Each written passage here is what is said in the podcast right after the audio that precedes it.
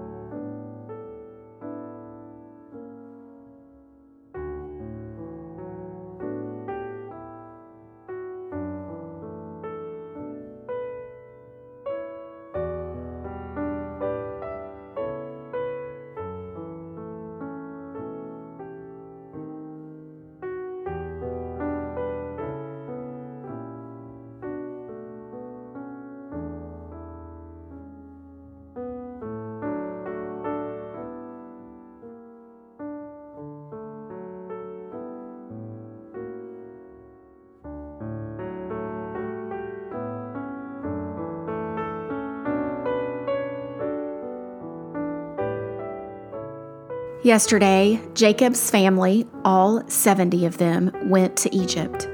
Joseph meets them in Goshen and he is reunited with his father Jacob at last. It was such a great scene, one of my favorites. When we closed, Joseph was going to see Pharaoh to let him know his family had arrived. Let's see what happens next in Genesis 47. Then Joseph went to see Pharaoh and told him, my father and my brothers have arrived from the land of Canaan. They have come with all their flocks and herds and possessions, and they are now in the region of Goshen. Joseph took five of his brothers with him and presented them to Pharaoh, and Pharaoh asked the brothers, What's your occupation?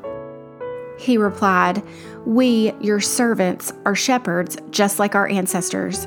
We have come to live here in Egypt for a while, for there is no pasture for our flocks in Canaan.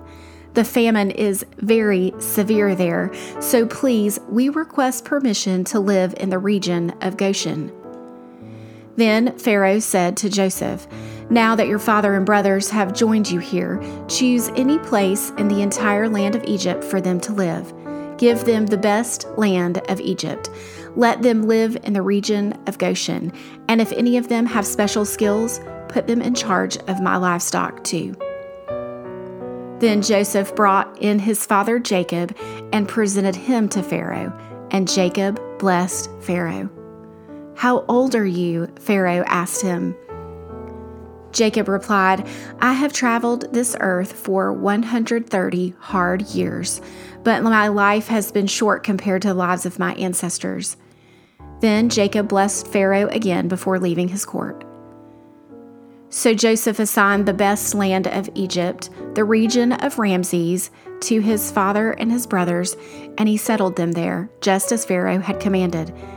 And Joseph provided food for his father and his brothers in amounts appropriate to the number of their descendants, including the smallest children. Meanwhile, the famine became so severe that all the food was used up and people were starving throughout the lands of Egypt and Canaan. By selling grain to the people, Joseph eventually collected all the money in Egypt and Canaan, and he put the money in Pharaoh's treasury. When the people of Egypt and Canaan ran out of money, all the Egyptians came to Joseph. Our money is gone, they cried, but please give us food or we will die before your very eyes. Joseph replied, Since your money is gone, bring me your livestock. I will give you food in exchange for your livestock.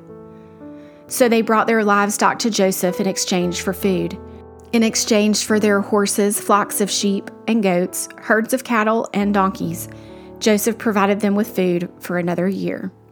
But that year ended, and the next year they came again and said, We cannot hide the truth from you, my Lord. Our money is gone, and all our livestock and cattle are yours. We have nothing left to give but our bodies and our land. Why should we die before your very eyes? Buy us and our land in exchange for food. We offer our land and ourselves as slaves for Pharaoh. Just give us grain so we may live and not die, so the land does not become empty and desolate. So Joseph bought all the land of Egypt for Pharaoh all the Egyptians sold him their fields because the famine was so severe, and soon all the land belonged to Pharaoh. As for the people, he made them all slaves from one end of Egypt to the other. The only land he did not buy was the land belonging to the priests. They received an allotment of food directly from Pharaoh, so they didn't need to sell their land.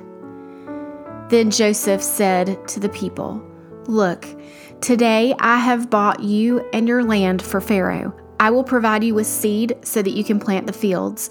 Then, when you harvest it, one fifth of your crop will belong to Pharaoh. You may keep the remaining four fifths as seed for your fields and as food for you, your households, and your little ones. You have saved our lives, they exclaimed. May it please you, my Lord, to let us be Pharaoh's servants. Joseph then issued a decree, still in effect in the land of Egypt, that Pharaoh should receive one fifth of all the crops grown on his land. Only the land belonging to the priests was not given to Pharaoh. Meanwhile, the people of Israel settled in the region of Goshen in Egypt. There they acquired property and they were fruitful, and their population grew rapidly. Jacob lived for 17 years after his arrival in Egypt, so he lived 147 years in all. As the time of his death drew near, Jacob called for his son Joseph and said to him, Please do me this favor. Put your hand under my thigh and swear that you will treat me with unfailing love by honoring this last request. Do not bury me in Egypt. When I die, Please take my body out of Egypt and bury me with my ancestors. So Joseph promised, I will do as you ask. Swear that you will do it, Jacob insisted. So Joseph gave his oath, and Jacob bowed humbly at the end of his bed. May God bless the reading and hearing of his word. What stood out to you in this passage?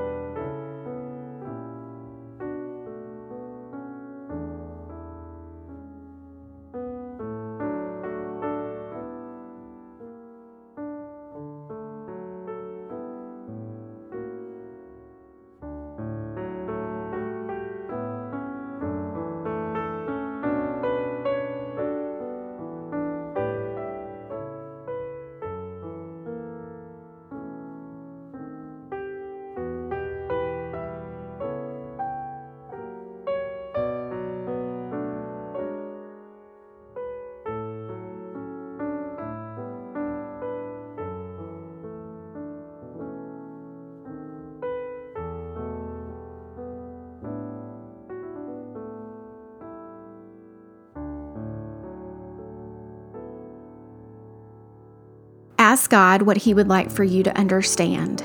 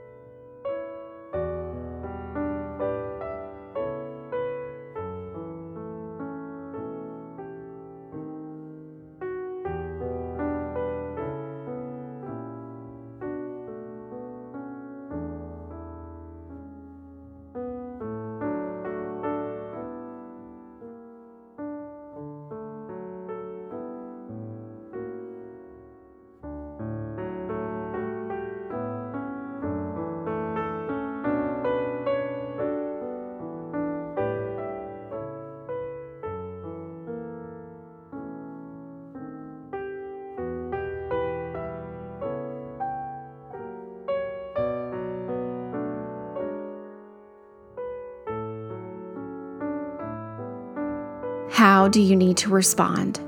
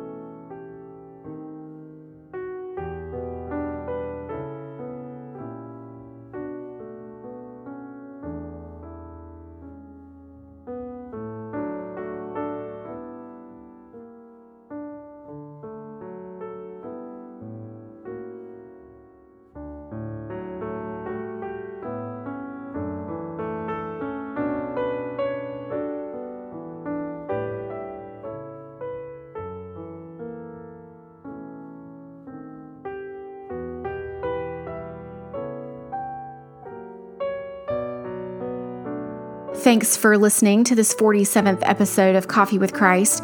If you want to stay encouraged or hear about other resources, you can find me on Instagram at coffee.with.christ or on Facebook at Coffee with Christ. Have a great day and be sure to tune in tomorrow for our next episode.